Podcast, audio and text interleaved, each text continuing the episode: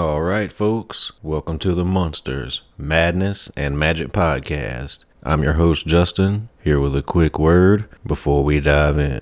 Now, in this episode, I chat with vocalist Leather Leone about Chastain, the Bay Area metal scene during the 80s, her hiatus from music, returning after nearly 30 years, sleep paralysis, the supernatural, and more. As always, thank you for listening. And if you'd like to help the show grow, please leave us a review wherever you're listening to the podcast. Anyway, without further ado, here you go.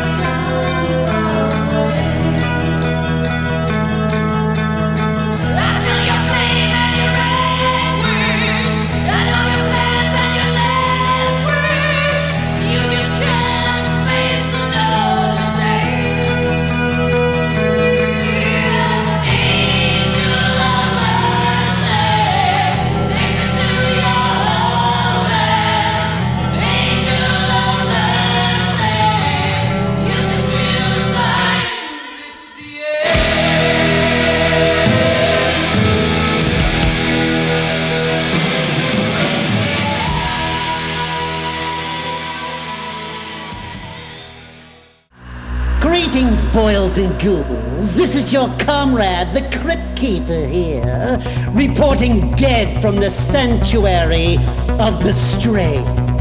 Tonight's macabre myth is a fright-filled feature, one overflowing with monsters, madness, and magic.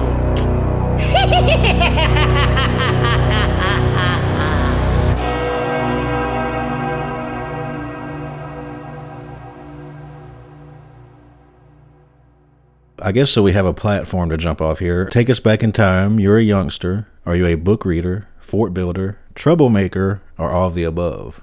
I was actually a book reader. I was having that conversation yesterday because somebody in my neighborhood actually opened up a used bookstore. And just recently it hit me in my adult life that it's like, I haven't read a book in, in years. So, I, of course, I read the Dio book and the Iommi book, and I work with dogs, so I read a pit book. And I read like three books in a month, and I like feel revitalized. But growing up in upstate New York, a lot like the Carolinas, probably horses. It was girls and horses, so I just used to read horse stories. But I was always reading, always reading, yeah. Yeah, okay. Well, you just mentioned you work with dogs. Are you what? Tell me about that a little bit. Well, when I got out of music, I, I became a, a tech, a, a nurse basically, and I met my first pit bull when I stopped touring, and I fell in love, you know. And they're they're like me, they're the underdogs, and they're so misunderstood. So I just really got into them, and I don't own them any longer because I travel a lot, but I do a lot of work for them and with them. I, I, I love them. I love terriers so much. Have you always been an animal lover? Like growing up, did you always Yeah. have dogs? And Yeah, absolutely. I have three dogs and seven cats in the house currently. So, What what kind of dogs do you have? Well, one is a Great Dane, one is a Dachshund, and one is a Pit Bull. You have to send me a picture, Justin. I will. I'll send you And pictures of all seven, seven cats. Are they rescue cats? Why do you They're, have seven they're, cats? they're all rescue cats. Yeah, you know, I'm just a big softy. I used to work in a pet store, and the last cat I got from there, she was just in the display. oh, that's that's terrible. and she Yeah, was screaming terrible. at me while I was working. And I said, "Okay, when I get off, I'll take you home." That's great. I like you already. You said you like book reading. Now, when you think back to you know formative films and TV shows that you watched growing up, what comes to mind? Shit, I don't know if I watched. Oh, oh, um, I, I used to love Wonder Woman. No, I'm sorry. No, no, the um, Three Million Dollar Man. Remember? And then the woman came out. God, TV. I, I don't think I watched a lot of TV. I was a really crazy kid. I was a, and you know, I'm from a different era. There was no internet. You were up playing until your dad called you. You know, at night. I was huge into sports. You know, cheerleader. I didn't watch a lot of TV. Yeah, I oh, but you know what? Uh, Saturday Night Live, of course, in high school, my parents were really freaking cool. And actually, that it's still the same house. I lived downstairs. They gave me my own room, my own bathroom. I had like my own fireplace. I had my own like little apartment down there. So they would allow us to uh, bring our uh, friends or boyfriend or girlfriends. But Saturday Night Live was a really big deal in my house. The, yeah, the good times. Yeah. I really miss them. Yeah. God, you're making me think. I have such a bad memory. I've drank a lot of alcohol and done a lot of drugs since then. But I have to tell you, even in my 20s, I've never had a good memory. So now I'm going through all these interviews, and I'm like, shit. It brings up all, and I'll think about all this great stuff when you're gone. You know? That's how it but I really wasn't that big. I wasn't that big into television until MTV came out, and then you couldn't move me. But you know, Right, right. So, what about your parents? Were they musically inclined at all? Artistically inclined? No, they were not. But you know what they did? Um, and again, through interviews, there was always music in my house. I grew up, you know, old fashioned Italian. So there was always Dean Martin, Tony, whoever, Engelbert Humperdinck. My dad listened to Elvis Presley. My brother listened to the Spinners and the Beatles. My mother used to sing to me. It was just full of music. There was always music blasting. So that was my.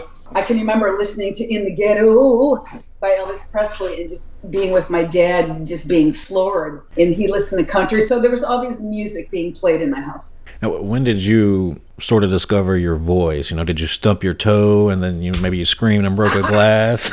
No, you know what, Justin? I went to a small, oh my God, I'm such a farm girl, a small uh, Catholic school. And I was the only one that had the balls to get up. Does somebody want to try to sing? And I will, I will, I will. I couldn't sing, but I liked the attention. I, I can remember being like, wow, look at me, look at me. And then again, my Catholic church had a really cool 1030 mass and there was a choir. I don't know when I started singing in that, but the woman was really cool. Mary Flick, she's actually still with us. We would sing like Elton John and Fleetwood Mac. And, and in eighth grade, she let me sing the first verse of Stairway to Heaven. And the mat, I'm from, you know, church town. I mean, there were 200 people in church. The church was huge. And I couldn't sing, but I can just remember everybody looking at me like, oh, you know, and I, I was hooked. I, I was really nervous.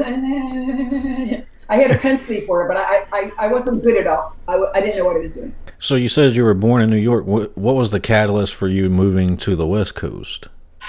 Partying, doing nothing. I had always failed miserably out of college, but I had started singing in cover bands. And, um, you know, that was when Hell's for Children that came out, and I would sing hard. And I I was singing and doing nothing. But before that, though, I had a guitar player named Robbie, and he came to practice one day, and he wanted me to try to sing uh, Hell's Bells in a Janis Joplin song. And again, I couldn't do it, but I can remember my body just getting really excited about that tonality. And I wasn't doing anything. Seriously, I was just partying in 80 going shit everyone had moved away starting their lives. And i had gone to college with a girl named patty and she had moved to berkeley california and she stayed in touch with me. She was training horses. She said come on out. So uh, i came out. I don't know how old you are Jessica. back in the day you would when you were looking for band members you would post it on telephone poles. You'd put every and one of um, my friend's friends said, Oh, because I guess I told them. I was still Kathy at that time. Yeah, Kathy Leather. And he brought this thing to me about auditioning for a band called Rude Girl. It was at the Haight Ashbury, which of course I had read about my whole life is the big hippie spot. So I hopped on a bus and I went and then I never left. I never came home. You got a flyer for Rude Girl in New York and then moved to LA for it? No, no, no, no. It was it was in Berkeley. Oh, okay. Gotcha, gotcha. came I was like, Berkeley. wow, shit. And, and again, I had no money, Jesus, but money was so different then, right? I came out with like, I don't know, 127 bucks in my pocket. My friend Patty let me, she was working at some restaurant thing, so they threw me like a 100 a, a month, a week, whatever. No, it was in, uh, as soon as, probably within the second week, because I guess I was telling everybody that I sang. I guess I wanted to sing. I didn't know what to do. Tell me about Rude Girl for a second. I know that was you and Sandy Sledge. You guys almost had a record deal, right? What what happened? We did. And this is what happened. How you and I were early. I can remember it was fortuitous, fortuitous that it didn't happen, though, thinking back. But anyway, I was in the lawyer's office with my freaking pen 10 minutes early, half hour, 40, no band. I was fucking pissed.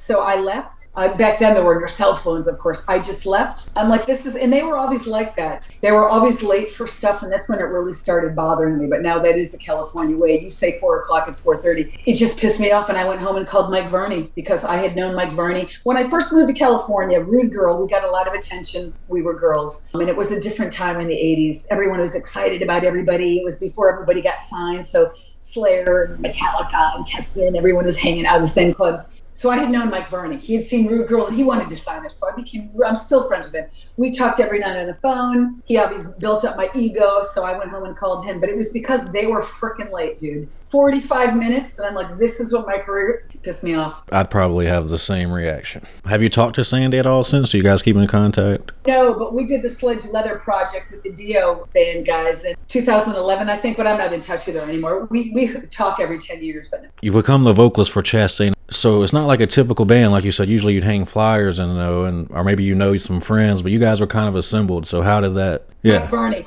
He was doing all the guitar shredders at that time, and I guess Chastain had um, mentioned to him that he had some vocal stuff. I really, I don't really know how it came, but Mike Varney still, with this new record that I put up, Mike Varney still fights for me, man. So I, I guess Mike Varney said, I, I, I don't know if anyone in particular would say, I think I want to be female fronted in the 80s, but he hooked us up. He said, Hey, I have this girl, woman, whatever he called me, chick. And back then, Chastain sent us uh, a cassette tape. Like I said, I don't know how old you are, but I got a cassette of a Mystery of Illusion.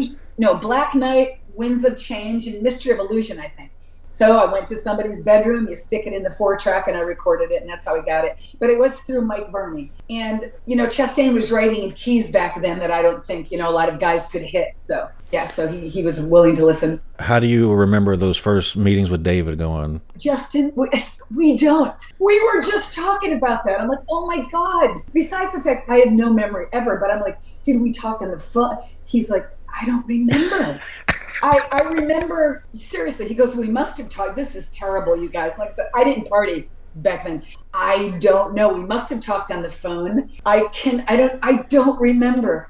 I just remember that we rehearsed in his basement. I just remember all of a sudden being there. I don't remember meeting David.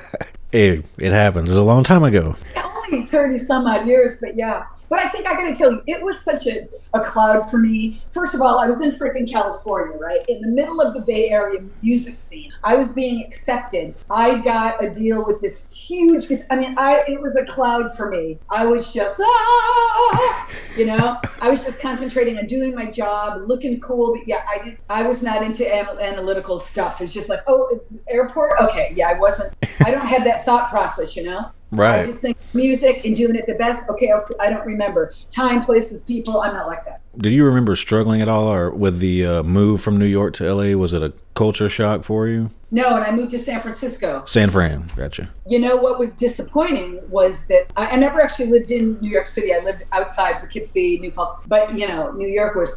I thought San Francisco was going to be the same thing. San Francisco is just like a big town, or it definitely was then. And then, but then, stupidly, you know, you would see all the movies on television with Los Angeles. It's all beach and convertible. Nothing like that at all. It was pouring. It was cloudy. The beach was way. No, it wasn't a culture shock at all. I actually felt very much at home. I didn't think it was much different from where I came from. Gotcha. Uh, do you remember the first time you guys played live together? Yeah.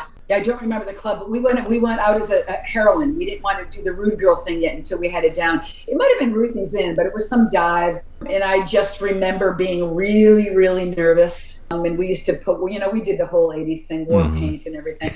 But oh, it's always been like that. But as soon as I got out there, I was okay. I mean, you know, our, we would trip over each other's chords, and the guitar player would always become unplugged. But it was great. Like I said, with Rude Girl, I always got really, really freaking nervous to the point of like where I thought I was going to vomit. But it was okay once I got on stage. Let me back up a little bit because I like to ask people this because you never know what they're going to say. Um, what about your first time ever on stage with a band? Like before Rude Girl, you know, your first cover bands. How did, did that go off without a hiccup? Did your pants fall down or anything crazy? Terrified. I, I did that. Was it Jim Morrison that they said used to turn his back on people? I just would look at the drummer. I didn't know what to do. I didn't. Yeah, isn't that amazing when you're young, you know? And I had people t- telling me I was good. I had this guy, God, Ed, I remember him. He would take me to his house and just work with me on the piano.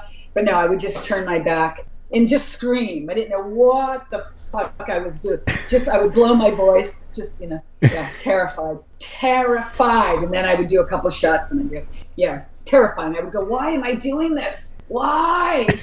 Was there a moment when it clicked for you in your head to where you were like, you know, I am good, and you kind of got that confidence going? You know, it didn't really hit me, I would say, until, God, it sounds terrible, until we recorded Ruler of the Wasteland. I can remember, maybe even Voice of the Cult, but it was into a couple Chastain records or something. It just dawned on me one day in the in the studio because the studio is not my friend. Yeah, I've always been really, ins- I don't want to say insecure, but green. I was green for a long time. Hmm. Mystery of Illusion with Chastain, I knew nothing nothing of what I was doing. I was just in there flying by the seat of my pants. I would learn a song and then I'd go in and Chastain would decide to change the melodies right there.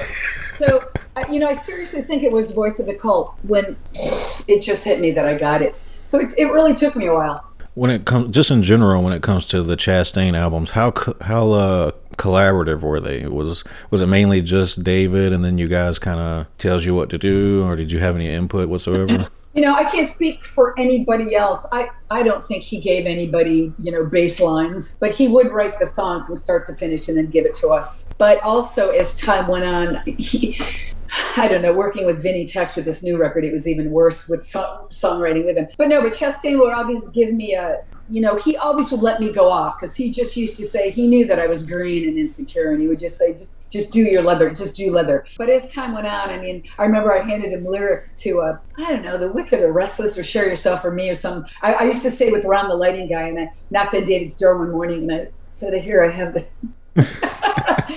and then he wrote a song, but then then he gave me a song, a record. But he he did he he was the major songwriter, yeah.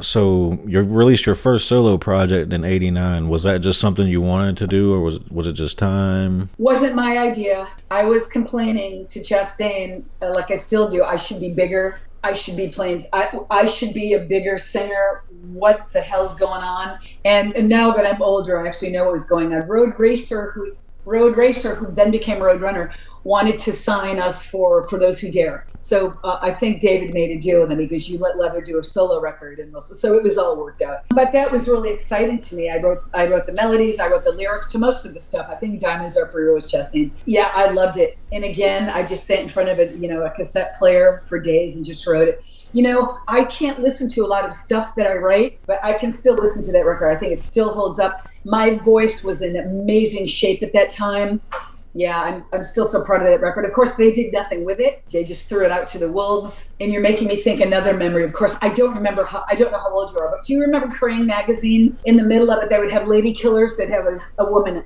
Well, they fly me to New York, right? They want me to be in Lady Killers. And I'm going, "Ah, I'm not doing that sex shit, dude.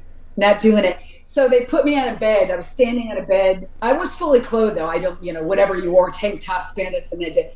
And they had some woman waving a pink thing of silk in front of my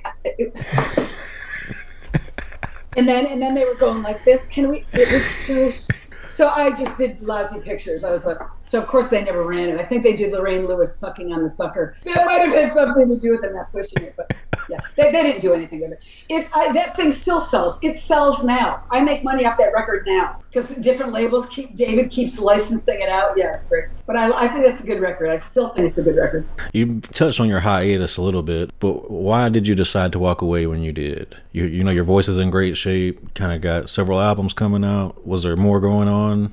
No, I think Chastain. uh, It, God, we never had a meeting. We never really discussed it. He never liked touring to begin with, and I don't know. The tours were actually getting worse because, geez, that was the late '80s, right? People could see me or Metallica. They'd go see Metallica. There wasn't a lot of money. I don't know. I don't remember being particularly burnt out. He says that we were. I had a different idea of touring.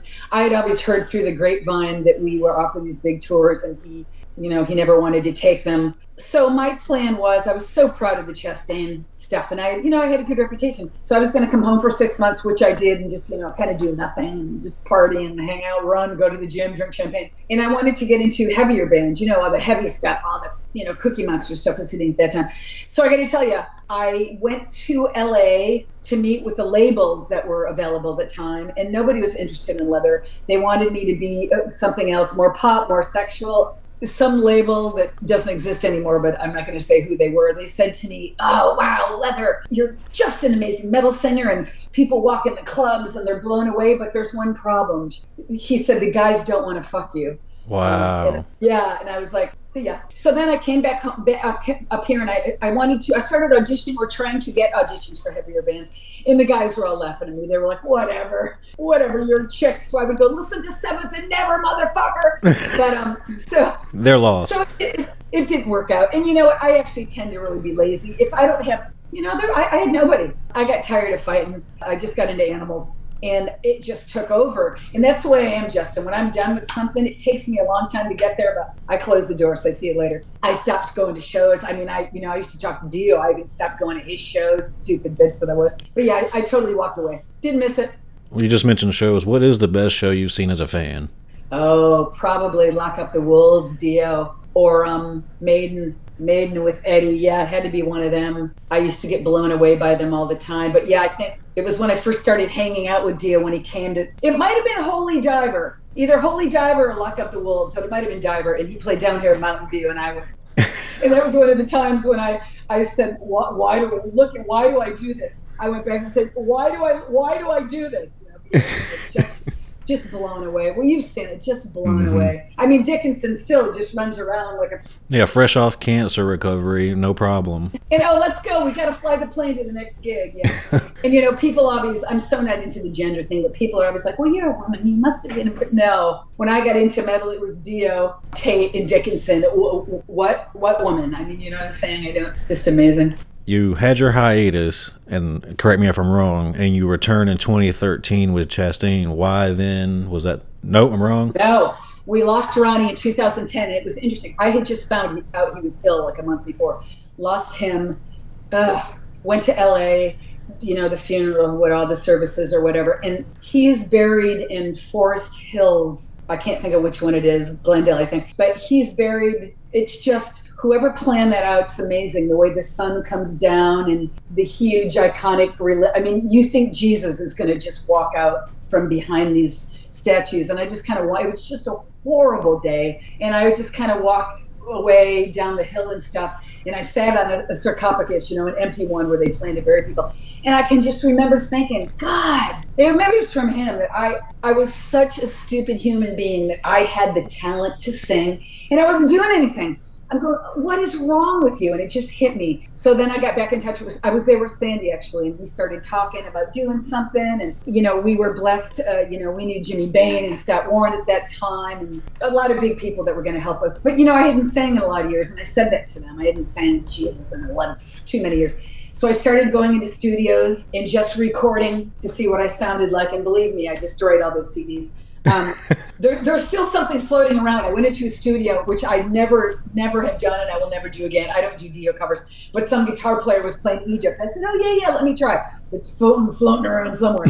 but um, so when I was ready, we put out "Imagine Me Alive." We did it all ourselves. So that was 2011 or 12, and I'm always in touch with Chastain. And I'm always bitching. And by then, I was saying to Chastain, "Oh fuck, I want to tour again. Come on, come on, I want to do something." So he reached out to me in 2012 13 he said look i have some stuff that i think could be a chastain record but we both said it has to, it has to be of a certain caliber mm-hmm. we can't come back from for those who dare and sound like crap like a lot of people do so we ended up doing that and it's funny i went to his place in georgia and we were in the studio and he goes look he calls me miss lather you know he's got a draw he goes i want to tell you i'm not touring. I'm not i'm gonna i'll make records i'm not okay. So anyway, we did surrender to no one, and he wasn't touring, he wasn't lying, and that one did okay. So then uh, we did the other one. That was 13. Then uh, we bleed metal. We did in 15. So we kind of have a joke that every 20 years he comes around and we do records. We were actually talking about doing another one pre-COVID. I don't know how he feels now because doing a Chastain record never hurts me, but I don't know. He, you know, he just sits at home and does other remixes. Yeah, and it's it's wonderful. He he just does these things for me. I know because I think he's pretty done. He's had a really long career, but you know, I cry so much and be like, okay, let's do another record. So, So over your hiatus, did anyone, David or anyone, no one tried to pull you out and just be like, "Hey, Leather, what are you doing? You know, I need a vocalist." yes, Mike Varney, David Chastain, my friend Peter Marino, who was from Le Mans and then Cacophony. Yeah, Sandy. Yeah, yeah. I'm like, why? and, and you know, and you're making me think. Another reason why I got back, my friend Larry Howard. I don't tell this story very often, although he takes credit for bringing me back.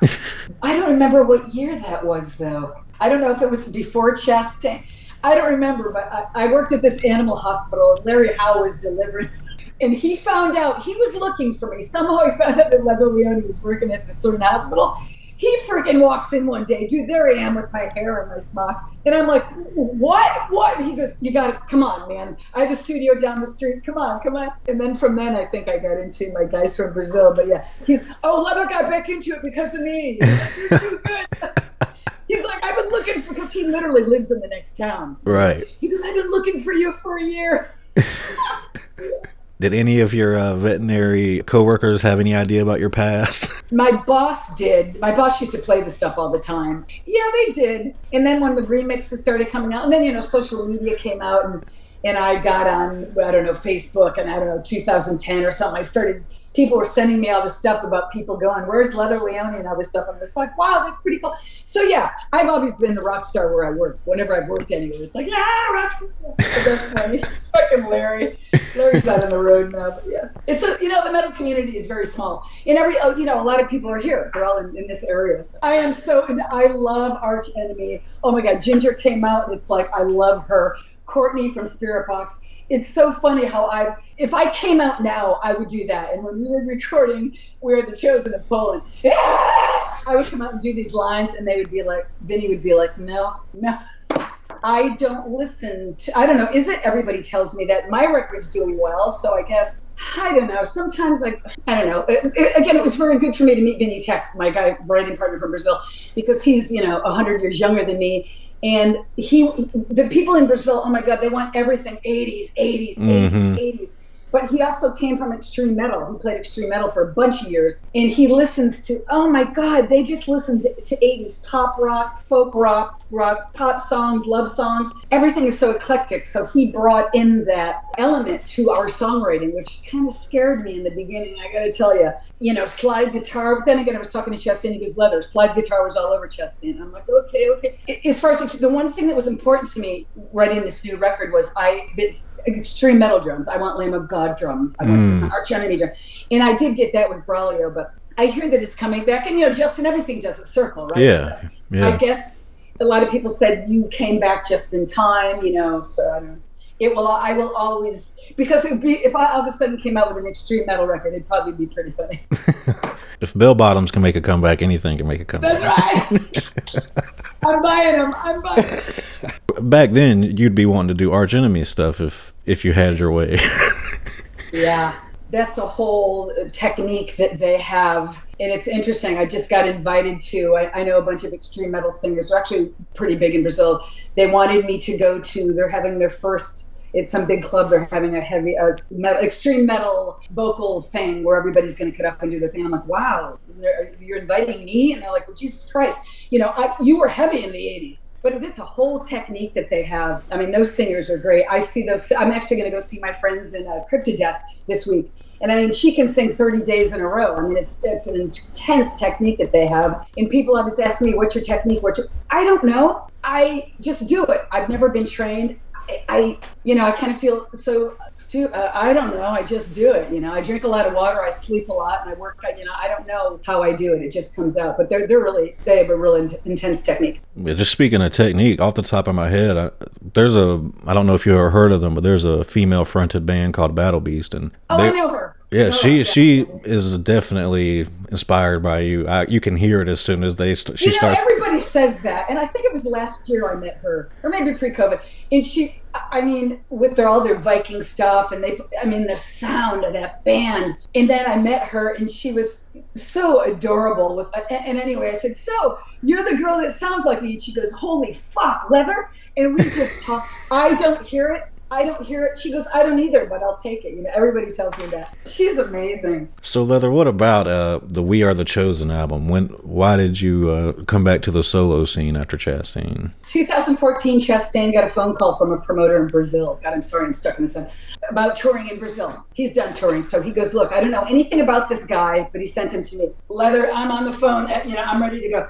So I hooked up with him. He started bringing me down there. A lot of singers go down to Brazil and they have the band down there. They go meet the band. Blah, blah, blah. So he did that for me. And I went down a couple weekends, just did these Chastain sets. Went great. So then he he said that he wanted to move on. Actually, I was going to anyway. A bunch of stuff fell through, but he was always in touch with me. And he got in touch with me one day and he said, "Hey, Rob Rock's going to come." I didn't know who Rob Rock was Impellitteri. I said, "Okay," because he's going to come down here and do some stuff with this band come on down you can open you can go ahead cool. God great. People came out to see him. It was such a great tour. And he used the band we both used the same band except this one guitar player. He had dual guitars vinny tex and i started watching this band every night and i said to the promoter i said you know i, I think th- this is my band. This is the band i've been looking for since i was freaking 24 we just became close. We were just talking me and this guy vinny blah blah blah blah blah and then we did the um, then we did a Raven tour. Fortunately, we are supposed to do a Grim Reaper tour, and then COVID hit, and now we lost Steve. Yeah, Um, yeah. So anyway, uh, and I actually lost a, tour, a tour just pre-COVID, and I was just like, "Fuck, here we go again." Everything fell through, and I was about to lose my mind. I always say I'm going to go jump off the Golden Gate Bridge. So anyway, Vinny stayed in touch with me, and he said, "Look, let's just try to write." And I said, "Wow, that was really scary for me. It's like me, me write write a whole record." But you know what? We had two years, right? And he, we would, we, this iPad that I'm talking to you on, we just wrote back and forth. And we were just like, oh, we take back control. I think it was the first song that we finished. And I was like, holy shit, dude, we can really do this. So we just wrote everything and then, uh, you know, proceeded from there. Uh, again, I'm blessed. I know a lot of people. So I got in touch with SPV. They loved the record. Just took off. Do you plan on touring for the album? Have you toured for it? I have not. Um, it's interesting. Before COVID hit, we were doing we were doing a couple songs from it. Yes, yes, yes. Matter of fact, I have meetings all day. The touring thing is very, very hard for a, ba- a band in my position. You know, they're just trying to catch up. They're so backlogged from trying to catch up, and now with the you know the recession, nobody has any money. I mean, I have the whole story of um, writing a book, but I am. I'm talking to people everywhere. Probably not going to happen for a while. I'm going to play a big festival in Mexico in December. I know that's happening. But yeah, I'm working, working, working, working. Hopefully, I'll be out by the end of this year. That's all I want to do. That's all I want to do. I have a joke that I don't unpack my suitcase, and I got to tell you, I still, and this is gross, I still have not un, totally unpacked my suitcase from when I was with Vinny in November shooting the video. I just threw it in the corner. Yeah, I can relate. I took out what I needed and yeah, I love to tour. I always did love to tour. I love not remembering where I am and you know the meet and greets and you have to get on a plane at four. I, I just I love it. I love it. I love it so mm. much. And you know I love the challenge for my voice because my voice is not like it used to be when I was touring all the time. So when I go out, you know I really have to take care of myself and it's more of a challenge for me now. You know to sing every night. Um, so I have to work at it all over again. But I really like it. Can we expect any uh, Chastain songs on tour? Oh, of course. I could not possibly. Oh, Angel of Mercy, voice of the cult for those who dare. And Vinny wants to do a lot more stuff, which I probably will. Lot of earlier Chastain. Now that all the Chastain records are being re-released, I do some stuff off Shockwaves. I mean, I always have to. I mean, I'm grateful to anybody. I'm only still here because of Angel of Mercy, you know. And that is a great song to sing. And I have to tell you, I used uh, Kiko Shred uh, as last of my my touring band and him and Vinny, Angel of Mercy, they they would just go off. You know, we would have it all schemed out and they would just go I would literally walk off stage. They would just do this crazy dueling guitar. It was so beautiful. So Angel of Mercy is just a great jammer and you know, I'd go have a drink, brush my teeth. yeah, it was That's great. Well, you said you always like touring, so just thinking of all the tours you've been on, is there one that stands out as extra wild than the others? You know, and again, Justin, I have no wild tours. I, I that is such hard work for me. It's my straightest time. I mean, I might have a beer here and there. No, and Chastain didn't party. The boys would party, but I would just no. This is what I used to do. I would have dinner. I would, you know, do like a power nap, 20 minutes, go do a show. Then me and my lighting man would go run stairs for an hour. And then I, no, I, I didn't party. I, I don't. I had better times like when I opened for a Kiss. That was kind of a party because it was one show in the middle of nowhere. But I don't, it, the times aren't wild for me. As far as good tours, I think my the Rob Rock tour was amazing. Technically, it was just a really good show for both of us vocally, in the sound, in the people. Every chest, you know, every tour I'm on is no. I don't. I don't have wild tours. I don't know how to say it. That's well said. I mean, that's probably a good thing. I mean, uh, Rob, Rob Rock and I used to laugh because the guys would all go out and do their thing, and we would be all wrapped up even before COVID, we'd be all wrapped up with our masks and our scarves and hot tea, sitting on the bus, going, "Can we go home?" I mean, you know, it's hard. It's hard work. It's always been hard work for me. I mean, it, it comes easy, but it's hard work. You know, it just takes one bad night for your voice to. So I have to. I work really hard. So, out of all the bands and projects that you've been a part of and worked on, uh, what would you consider the most challenging? Is it one you lost sleep over? Oh my God, probably the first one, Mystery of Illusion. I was terrified because after that, I started getting better and better and better, and now I don't. Yeah, but then again, no, I, I was really at home with this new one. I was really at home with this one again because we knew the song so well. So no, Mystery of Illusion, I, I was just freaked out. Oh my God, am I going to remember? Am I going to really? Yeah, the, the first one I ever did. But it, it gets easier because you know you realize that you belong there. You know you have to. Uh, you probably don't follow me on social media, but I released this video. I think I'm gonna I'm gonna put it back. Maybe I'll send it to you of me in the studio. Vinny was taking it, and I said something like, "This is how you record metal vocals. You tell everyone to get the fuck out of your room. Yeah, you have to be left alone. You can't have people telling you how to sing. What you aren't. Go. I'm the vocalist. I wrote it. So you really have to keep the noises out of your head. But it took me a while to do that. And Chastain in the early days, he would just keep pressing the button again, again, again. I actually had a friend with me one time when we were doing For Those Who Dare, I think, or whatever record it was. And she was an engineer down here at a really big studio. Gate 5 used to be huge. And she would look at Chastain after a while and go, Jesus Christ, she's done it 12 times. Pick one. They're fine. I mean, but, yeah. David, David was an incredible perfectionist. And of course, back then the technology was different, but I don't do auto tuning. I don't do any of that crap. So he wanted it perfect. Vinny was the same way. Vinny wanted it perfect. And you know, voices aren't always perfect. They would be within a feather of the, you know. guitar player, uh, guitar players are a pain in the ass. Let me tell everybody that. pain in the ass. Pain in the ass. I'm sure all the non-guitar players will agree with you. Yeah, yeah. God. They was talking about vocalists. Oh my God, prima donnas. But hey, you know, You gotta have them. gotta have 'em. Well, Leather, this is something to put a bow on everything. This is something I like to ask everybody because you never know what they're going to say. Have you ever had a, an experience you would consider supernatural or paranormal? Oh, all the time. Yeah, all the time. I have them when my um uh, when my well, it's not. per- I mean, when people pass, they always come to me to say goodbye. My dogs come. My father came. But something happened to me one time. Oh, whatever. All the time. Uh, I go to the to the ocean a lot at night. Oh yeah, all the time. I think you have to be open to it. I think women, because I don't have any, but I think because we bear children, we just have, we're on a different plane. I think we're really intuitive. I totally believe in that, believe in that stuff. Yeah. Do you remember the, the first uh, supernatural experience you had? Yeah. It was a few years ago. Um, yeah, I don't think I had him when I was young. I don't think I was too aware. But I would say maybe 30 years ago, I had a friend that passed away. And, and there was this whole thing about she came to me and it was the way it happened. I just relived it. Yeah, it was really cool. Um, I tend to not get. No, no, no, dude. Oh my God, Jesse, you're making me think. No, no, no. When I moved to Berkeley, holy shit. When I moved to Berkeley, I was right across from UC Berkeley, and there was a Good Earth. I don't know if it's still there, but there's a big building, the Good Earth, and above was this boarding, this boarding hot place where my friend Patty lived. A big kind of like commune thing, but you had your own room. And I, oh wow! And I, I had them through the years, but now they, I, I was sleeping, and I used to have these things that happened to me once in a while, where I would hear, where I would hear I would hear like this big boom, boom, boom, and I'd be like, oh shit, here it comes, or whatever. But I could, you know, you have those paralyzing sleeps. Everybody has them where you can't wake up. And this thing or this weight, yeah, was on me. Holy shit, I forgot about that. And I couldn't yell, I couldn't scream, I couldn't. God, I forgot about that. Yeah, I didn't see anything. I just felt, I felt the pressure, and I felt like scratching. Oh God, yeah. And I can remember just being flipped out. But it has happened to me since then but now I'm more aware of it and I, you know, I can deal with it differently. And I actually, it started happening again when I used to go to somebody's house here. So I, that's when I started sleeping with the television. I obviously have the television on now. Um, and I pray or whatever I do. And I can still kind of feel it. I can feel it because I'll wake up and think that I'm really, anyway, I can feel it and I bring in my angels or however crazy. But wow, I haven't thought about that in a long time. Thanks. Now tonight I'm going to be.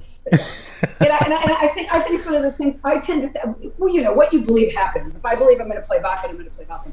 I think your mind has a lot to do with it. But wow, yeah. And I read a lot about it. That's right. And I can remember I woke up and and I woke up because my roommate was blasting Van Halen, and I was like, thank God, because then I just woke up and it was. Yeah, yeah, my- My wife has those uh, night terrors a lot too. yeah, and yeah, you can't move, and, and and but I'm blessed. I have lucid dreams. Do you ever have lucid dreams where you know you're dreaming? I every time I realize that I'm having a lucid dream, I wake up. I never get to have the fun. Yeah, mine are always bad though. Like somebody's chasing me, or like somebody's gonna, you know, like I'm gonna lose a job. Or I, I, used to always be with David Lee Roth, and I'd be like, "Oh my God, I'm dreaming. This is so freaking cool." And I and I, I try to. I only make myself wake up if I have to. But I met David Lee Roth once, and I said, "It's me," and he was like, "What?" Dave, it's me. So when you real, oh really? Because the love of my life, my my pit. God, he's been God 27 years now. I used to have dreams about him, and he was right there. I could touch him, I could smell him, and I knew I was dreaming, but I would stay there as long as I could. So you go, oh, I'm dreaming, and then you wake up. Mm-hmm. The one time I've had a little bit of control in a dream, it was very mundane. I'm standing in a line in a bank, and I look around and I'm like, "Oh, I think I'm dreaming here." Well, I hope nothing terrible happens, and then I hear a scream outside, and then there's zombies rushing in the door. I wake up quick. I wake up. Yeah, then I woke up. So I was. one of the one of the last ones I had was something like that, where somebody was trying to run me down in a car. Oh no, no, no, no! I was in a car in the back seat, and a semi was coming, and I'm like, I'm dreaming. I know I was dreaming, so I just.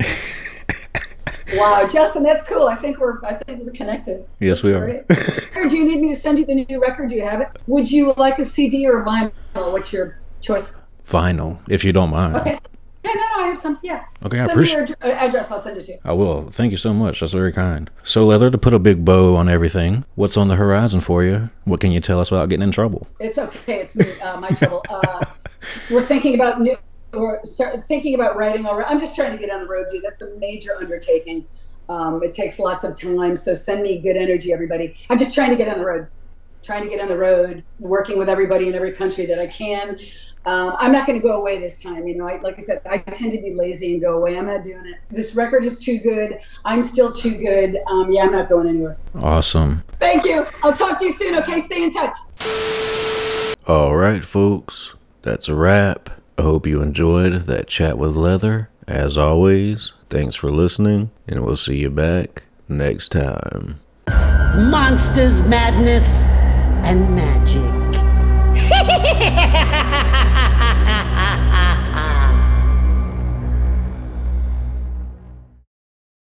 Welcome to the night. You think you know Night Demon? Then the Night Demon Heavy Metal Podcast is for you. Step into the darkness as we peel back the curtain to give you an unprecedented, all access look into the mind and the heart of the demon. We're talking band history, song analysis, studio anecdotes, stories from the road. It's everything a die-hard Night Demon fan could want and more. This is the only place to learn the inside scoop, the deep dive trivia, the untold tales from the band members themselves and those closest to the Night Demon story. Need more? The Sacred Night Demon Crypt will be pried open to reveal demo recordings that have never before seen the light of day, all with in depth commentary by the band and the people who were there for the writing and recording process. This is a gold mine, a treasure trove of all things Night Demon. Head over to nightdemon.net or wherever you listen to podcasts.